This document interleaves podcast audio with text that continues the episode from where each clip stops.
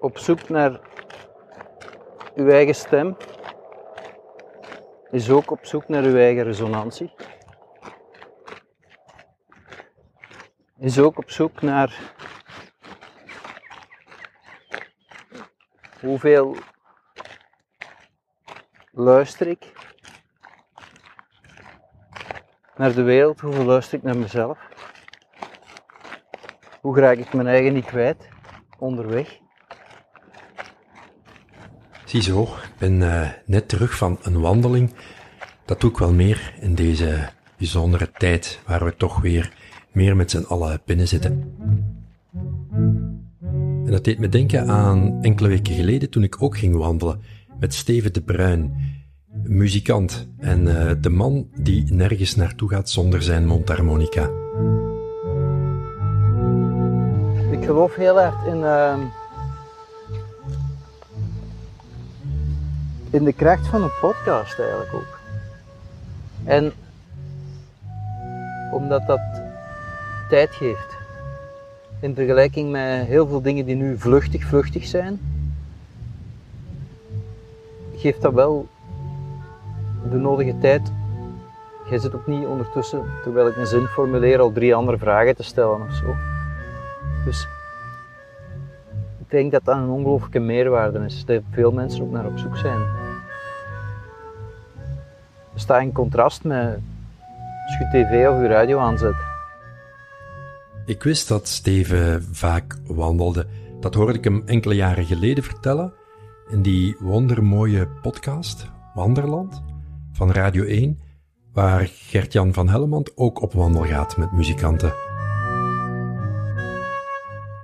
Mijn podcast, de Storyclub podcast, die loopt nu drie jaar en de rode draad in de verhalen die ik hier breng in deze podcast, die laat ook mijn liefde zien, denk ik, voor taal, geluid, energie en ja, de kracht die je voelt wanneer iemand zijn eigen geluid, zijn eigen innerlijke stem volgt. Daar begon ons gesprek. En ik herinnerde Steven eraan dat ik al bij de start van mijn podcast, zo'n drie jaar terug, graag zijn verhaal wilde horen. We mailden toen een paar keer, over en weer, maar hij ging er toen niet op in. Ik weet dat die vraag in de tijd van u kwam en dat ik op dat moment in een periode zat dat ik dacht, wat heb ik eigenlijk te vertellen aan Raf? Hmm. Omdat ik zelf op dat moment enorm aan het nadenken was en aan het zoeken welke richting dat ik wou uitgaan. Um, en eigenlijk zat ik toen ook redelijk in een soort zelfgekozen isolement daarvoor. Um, en dan heb ik zitten daar is, daar is eigenlijk de soloplaat uitgekomen. Um, maar dat is wel, dat was ook een, een soort van zoekproces naar bijvoorbeeld energie of inspiratie. En ik had zo het gevoel op een zeker moment van als, als je bijvoorbeeld constant naar dingen zit te luisteren, als je constant dingen zit op te nemen. Er zijn mensen die daar als een spons absorberen en heel creatief van worden. Maar ik had zo soms het gevoel dat ik dan mijn eigen, mijn eigen muziek niet meer hoorde. Of mijn eigen bron niet meer vond. En juist door uh,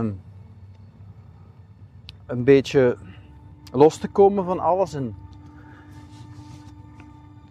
eigenlijk heb ik die, eigenlijk, die innerlijke stem, laten zeggen, pas dan kunnen horen. En zo voelde dat. Maar dat, dat was een, een, een moeilijk proces. In de zin van, als je met een groep bent bijvoorbeeld, dan heb je een ongelooflijke energie. Ehm, je krijgt ook energie van, van de andere groepsleden en zo. En je maakt eigenlijk iets samen, wat fantastisch is. En als, als, dat, als dat meer is dan de som van de delen, dan, dan wordt dat mooi. Soms kan ook, ja, soms kun je daar ook in mislukken. Dat is, eigen aan, aan, aan iets artistiek maken, dat, dat, dat, dat niet altijd per se moet lukken. Maar uh, het is wel, dat is, dat is een energie van verschillende mensen. En de energie van jezelf, dat is iets totaal anders. We kunnen constant zenden bijvoorbeeld. Sommige mensen zijn constant aan het zenden. En op dat moment vergeten die ook te ontvangen. Ehm, heel vaak mensen die ook graag in het middelpunt van de belangstelling staan, waaronder muzikanten ook, denk ik, durven wel eens zenders te worden. En als je dan niet meer stopt en je zit alleen nog aan het zenden, dan voed je je eigen ook niet meer. Heb je dat gevoel toen, je, toen ik je mailde, misschien wel een jaar geleden, en dat je zei van, ik moet eerst zelf eens zien wat, wat mijn eigen verhaal is? Ik moet even stoppen met zenden? Misschien wel, ja. ik dat ik in zo'n fase was van veel luisteren en veel... Ik bedoel, luisteren.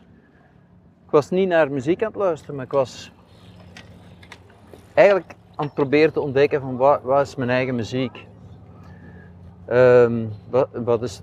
Eigenlijk is dat ook uw verhaal.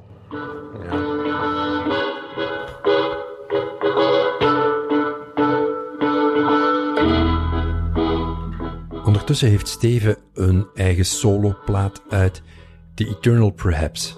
De plaat kreeg erg veel lof in heel veel tijdschriften en eh, muziekbladen. Ik lees een stukje uit een recensie hier.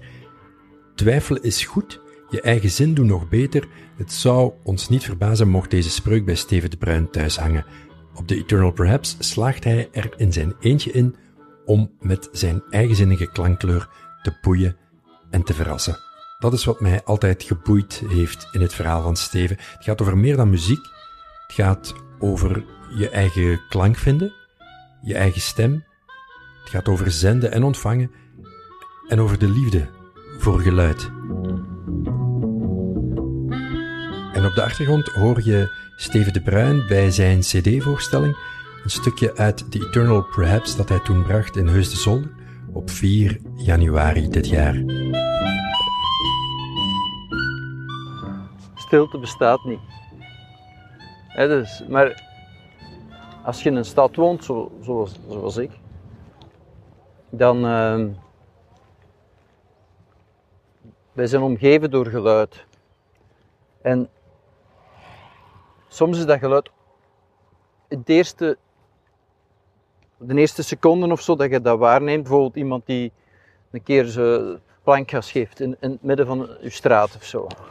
Of uh, een slijpschijf of iets dergelijks. Soms is dat geluid in, de, het eerste moment afstotelijk of, of, of, je dat meteen veroordelen. Maar het is een oefening van soms om dat juist niet te veroordelen en daar echt ten volle naar te luisteren. En dan wordt soms bijvoorbeeld, ik zeg maar iets, geklop waar dat je dan de delay hoort tegen de muur ergens anders. Ik heb dan op dat moment heel vaak, oh waarom heb ik mijn recorder nu niet bij? Want dat is een perfect ritme voor een nummer mee te maken of zo. Dus dat is, dan kan eigenlijk iets storend zelfs voedend worden. Maar ik moet ook zeggen, tegelijkertijd zal bijvoorbeeld een, een auto die zwaar optrekt in mijn straat nog altijd de eerste, in de eerste seconde maakt mij dat eigenlijk eerder kwaad dan, dan dat ik dat ga als interessant uh, beschouwen. Dus dat is nog, daar heb ik nog echt wel werk aan de winkel. Dat is mijn reptiele brein dat dat meteen in gang schiet. Je bent oorspronkelijk van de Kempen zoals ik, denk ik. Van Heusden-Zolder eigenlijk. Ik ben opgegroeid in Heusden-Zolder, maar mijn ouders komen uit... Limburg. Ja, en zij komen uit het Antwerpse, vandaar heb ik een campus. Ja, dat is ook nog campen, hè, Heusden-Zolder.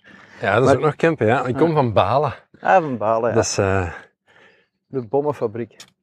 Ja. Heb, heb jij in Heusden Zolder lang gewoond of alleen je jeugd? Tot mijn 18. Uh, wij woonden ook vlakbij aan Meiland. Dus zo ook een stukje natuur en een uh, mooi kasteel eigenlijk, waar een academie was. Of nog iets, dat weet ik niet. Dus we waren wel altijd direct. Uh, we hadden altijd direct een bos waar we naartoe konden. En uh, ja, moet ik zeggen? Op mijn 18 ben ik naar Leuven verhuisd. Ben ik gaan uh, sociologie studeren. Dan had ik een beurs voor in Engeland feiten te studeren. Maar daar ben ik van richting veranderd. Daar heb ik informatica gedaan. Dat is zo'n omscholingscursus voor humanwetenschappers, omdat ze tekort hadden aan informatici. Ik had me erop ingetekend en na drie maanden wist ik al zeker, hier ga ik nooit van mijn leven in verder. Weet je het rare is? Mijn redenering toen was, want dan moet ik mijn gans leven bijstuderen. En nu ben ik muzikant. En nu kijk ik er altijd naar uit dat ik mag bijstuderen. Dus, raar hè? En dat leek, dat leek toen op, ik moet altijd studeren om mee te zijn. Ja. Ik ga nooit geen rust hebben. En dus, ja, dan, kwam- dan, dan kwam ik terug en dan mocht ik doctoreren op sociologie eigenlijk. En ik heb dat twee jaar gedaan en wel les gegeven ook als assistent en zo. En dan had ik ook wel het gevoel als ik heel eerlijk ben, ik had drie bands. Alles riep dat ik muziek wou spelen. Dus dan heb ik gezegd tegen de, dat was professor Jacques Biet in der tijd, gezegd, Jacques, sorry, ik ga dat doctoraat niet afmaken. Ik ga de eer aan mezelf houden en er gaan ongetwijfeld mensen zijn die daar grotere ambities in hebben dan ik. Ik ga mij op de muziek richten.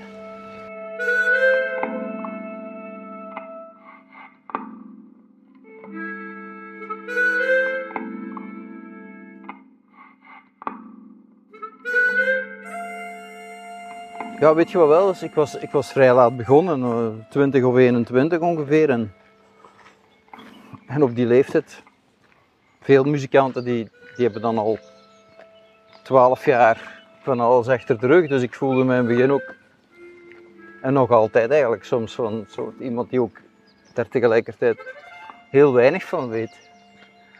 Maar het was wel zo, ik was daar wel door gedreven en op een of andere manier veel lukte gewoon door dat te doen. Had je iets in jou op jonge leeftijd misschien al van, ik moet hier mijn eigen kleur in vinden, mijn eigen stem in vinden? Eigenlijk zijn dikwijls dingen komen soms later. Want ik herinner mij bijvoorbeeld, wat ik ongelooflijk herinner. Dat was bij onze eerste plaat hadden wij een, eh, zeker moment een interview met De Morgen door Jackie Huis.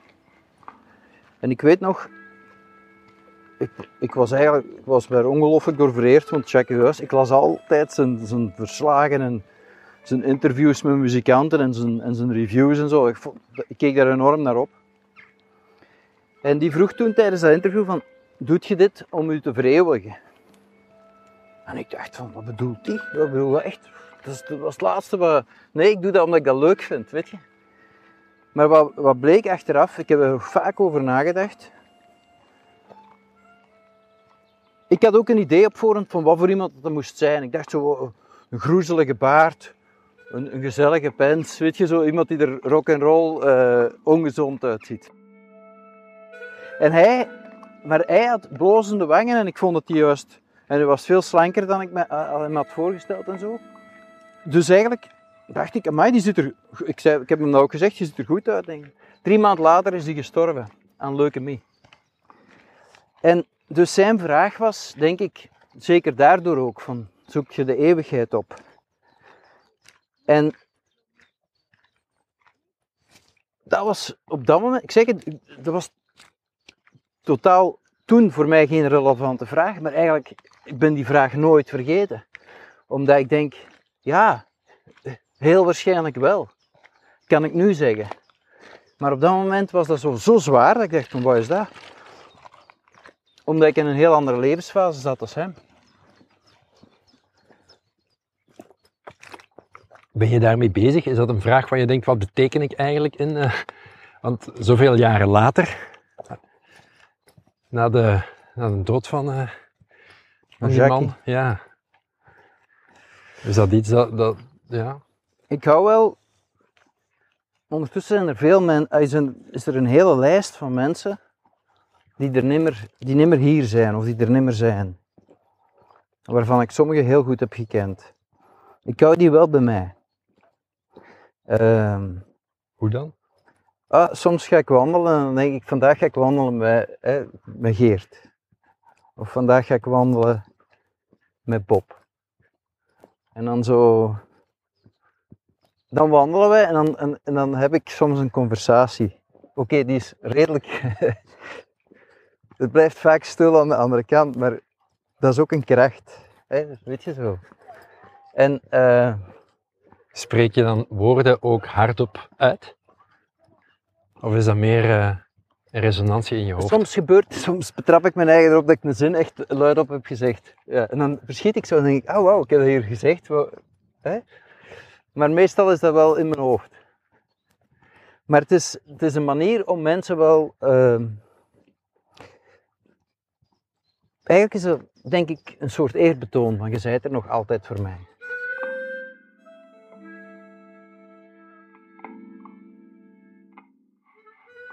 Maar eigenlijk, er zijn, het rare is, er zijn mensen die terugkomen die je echt... Er, er zijn soms periodes dat je iemand eigenlijk tien jaar eigenlijk niet meer hebt opgeroepen of teruggezien. Of, en één keer is die daar weer. Dat gebeurt wel. Ehm, en dan denk ik, ah, hoe komt dat nu? Dat kan ook zo zijn van, weet je, overlaatst, ik was met een zolder een beetje aan het opruimen. En ik vond dan een doos cd's terug. Van iemand die ooit onder een, een tram is gestapt. Hè? En ik had al een tijd aan, aan, aan die persoon niet gedacht, maar daar, die bijvoorbeeld is dan heel, heel regelmatig daarna teruggekomen. En dan zit ik ook, nu zit ik al die cd's te bekijken en van waarom heeft hem dat in de tijd aan mij gegeven? Van luistert daarnaar. Zo. Wat zou hem bedoeld hebben? En dan, nu speel ik daar ook een nummer van.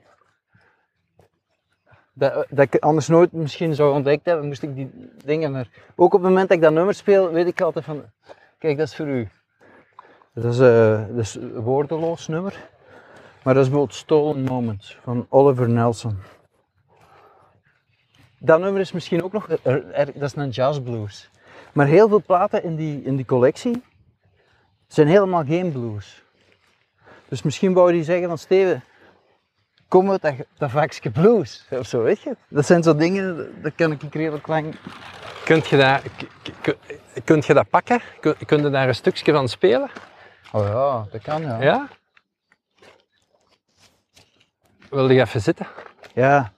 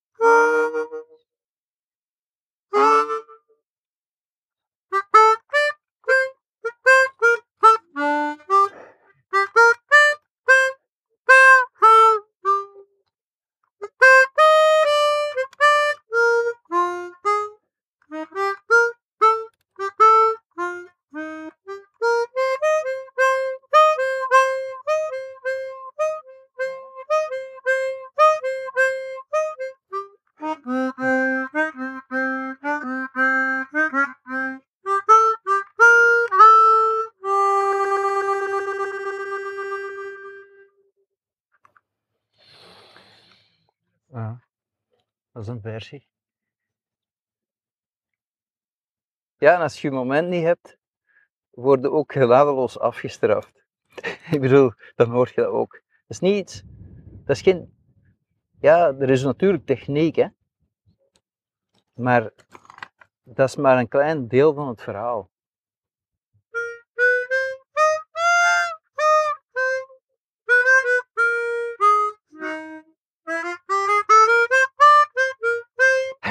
Ik weet dat, ja. Dat is een, eigenlijk laat dat heel erg zien hoe dat je voelt soms ook. Dat soort muziek dat perfect is opgenomen en zo, dat, dat, dat interesseert mij al heel lang niet meer. Maar geïmproviseerde muziek of free jazz bijvoorbeeld, dat soms moeilijk is aanvankelijk om naar te luisteren, dat heeft dat ook. Een vorm van. Van te nemen of te laten. Weet je, wij gaan dit toch doen. En je moogt erop mee of, of niet, maar wij gaan wel die muziek spelen. Dat heeft een enorme kracht. Ehm, dat is niet van, hey, vind ons leuk. Of, of vind mijn kleedje leuk. Of, Dit is wat we gaan vertellen. voilà. Ik heb het gevoel dat we omsingeld zijn Ja. door wielertoeristen. Absoluut.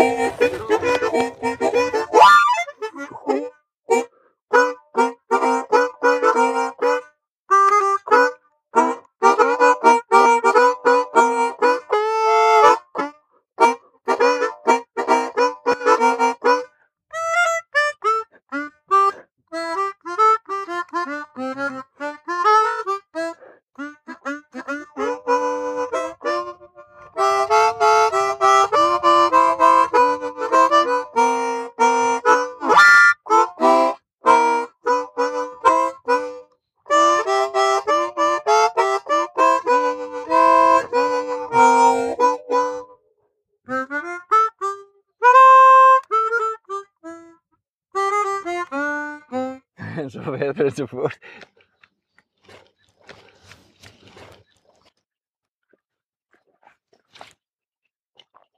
Weet je wat ik wel, wel bijzonder vind? Ik ben in een avontuur gestapt, een paar weken geleden. Ah, Ik, eh, ik dacht, ik ga, ik ga leren zingen. Ah ja, super. En, ehm, en niet om de parochiezaal van Nieuwerode eh, te vullen, maar omdat ik ja, stem, taal, ik maak podcasts, ik was vroeger radiomaker. Ik help mensen om zo wat een authentieke stem te vinden. Mhm. Ik ben al jaren grote muziek van en muziek is emotie. Mhm. En dan dacht ik, hoe komt dat? Met al die elementen, dat ik bewust ben van taal en energie en emotie, dat ik geen poot kan zingen. Dus ik dacht dan, wat zit daar in de weg? Ja. Wat zit er in de weg dat ik niet vrij kan zijn? Mhm. Of dat ik niet het gevoel heb mijn authentieke stem te kunnen vinden wanneer dat ik melodisch ga spreken. Want Ja. ik heb wel het gevoel dat als ik dat doe in een conversatie, dat ik daar naartoe kan. Interessant. Maar er zijn heel veel processen in. Zingen is veel meer dan mooi zingen. Zingen is timing. Is een soort cool ook. En is ook. Eigenlijk is dat iets overbrengen, dat is iets communiceren. Hmm. En het kan heel goed zijn dat, dat je geschrokken bent van, hé, hey, dat is precies niet degene die die ik wilde zijn. En dat is gewoon een hele ontdekkingstocht. Van wie, wie wilt je eigenlijk al zingend zijn? Iets dat er misschien amper verband mee houdt, maar toch ook. Er was een hele grappige column van Tom Heremans. Ken je die? Nee. Die staat altijd in de standaard. eh, in, in, je hebt het de standaard magazine en je hebt het weekblad, zo meer met wat reclame en zo. En hij schrijft daar altijd een hele grappige. Vroeger was dat zo de postenpakker en, en de media watcher en zo. En nu schreef hij van, hij moest iets inspreken voor Radio 1 voor Annemie Peters. Ehm, En had er eigenlijk vrij veel takes over gedaan voor dat in te spreken. En, eh, en uiteindelijk had zijn moeder dan zo nog gezegd van ja, dat trok eigenlijk op niks of zo. Dat was heel grappig, want hij zegt van ja, ik, nu ga ik ze niet meer bezoeken. Nu moet ze zelf naar. Maar eh, het ding was, ik vond het zo'n grappig stuk, omdat iets daarvoor had iemand ook voor mij, mij iets gevraagd voor op de radio te brengen. En ik was op een zolder gaan zitten. Ik wou dat dan inspreken. En in ene keer hoorde ik zo van gezucht, gekreun, enorme pauzes. Ik dacht, ik heb helemaal geen vertelstem. Ik raakte de draad, de draad kwijt. En ik heb het uiteindelijk drie keer opgenomen. En de derde keer dacht ik, nee, ik ga, dit is het. Ik ga het gewoon zo inleveren, want anders wordt het oneindig. Maar ik denk dat het een beetje hetzelfde is als, als iemand die op een... Eigenlijk was dat een podium ook. Hè? Absoluut. Je wordt je eigenlijk plots heel zelfbewust. En eigenlijk...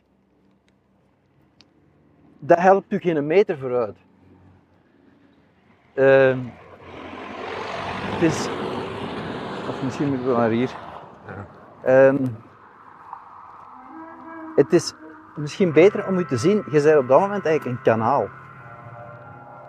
Een energiekanaal.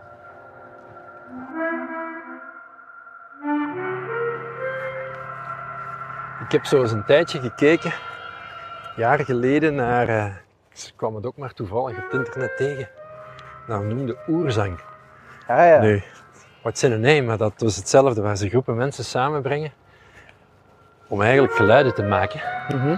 die dicht bij jou liggen. Of ik weet het niet, eh, ik ben er niet naartoe gegaan, maar het spreekt me wel aan. ja. Dus in groep zingen, dacht ik, zo interpreteerde ik het, Mhm. waar je dan op zoek gaat naar het geluid dat uit je mond komt. ja. Heel interessant. Dat zou een start kunnen zijn. Ik heb ooit... Ik was in Tsjechië op tournee en we waren toen gevraagd om mee te spelen in een televisieprogramma met Pavel Fait. En Pavel Fait was zo'n drummer, in de tijd de man van Iva Bitova. En ik was toen in Tsjechië met Geert Wageman, multi-instrumentalist. En Pavel Fait die had een Mongoolse zangeres uitgenodigd, die toen vertelde dat waar zij woonde, was het in de winter min 50 en in de zomer plus 50 graden. En als je nu over oerstem, oerstem spreekt, dan kan ik zo die stem van haar terug horen. De eender welke hardrockzanger die zijn broek zou afgezakt zijn. Dat was echt pure oerenergie, zo. En dat was, eh, ja, dat was fantastische moment eigenlijk. Ga ik nooit meer, dat zijn zo dingen die je nooit meer vergeet. Weet je, er is niet zoveel verschil tussen al die dingen, vind ik. Tussen, tussen een podcast maken, wat, wat wat wij nu aan het doen zijn. Als ik mensen begeleid in, in hun eigen authentieke kracht te vinden, of in een leiderschapsverhaal te gaan staan en wie ze echt zijn, in muziek te spelen, uw mondharmonica te nemen, dat aan uw mond te zetten, en te geloven dat vanuit wat diep van binnen zit, dat als ik dat volg, dat dat schoon is. Mhm. Maar schoon hoeft dat bij mij niet te zijn. Dat het echt is. Voilà.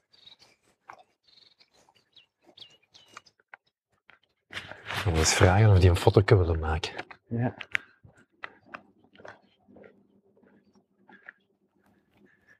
Excuseer, mag ik eens iets vragen? Zou je een foto willen maken van ons? Tuurlijk. Ja?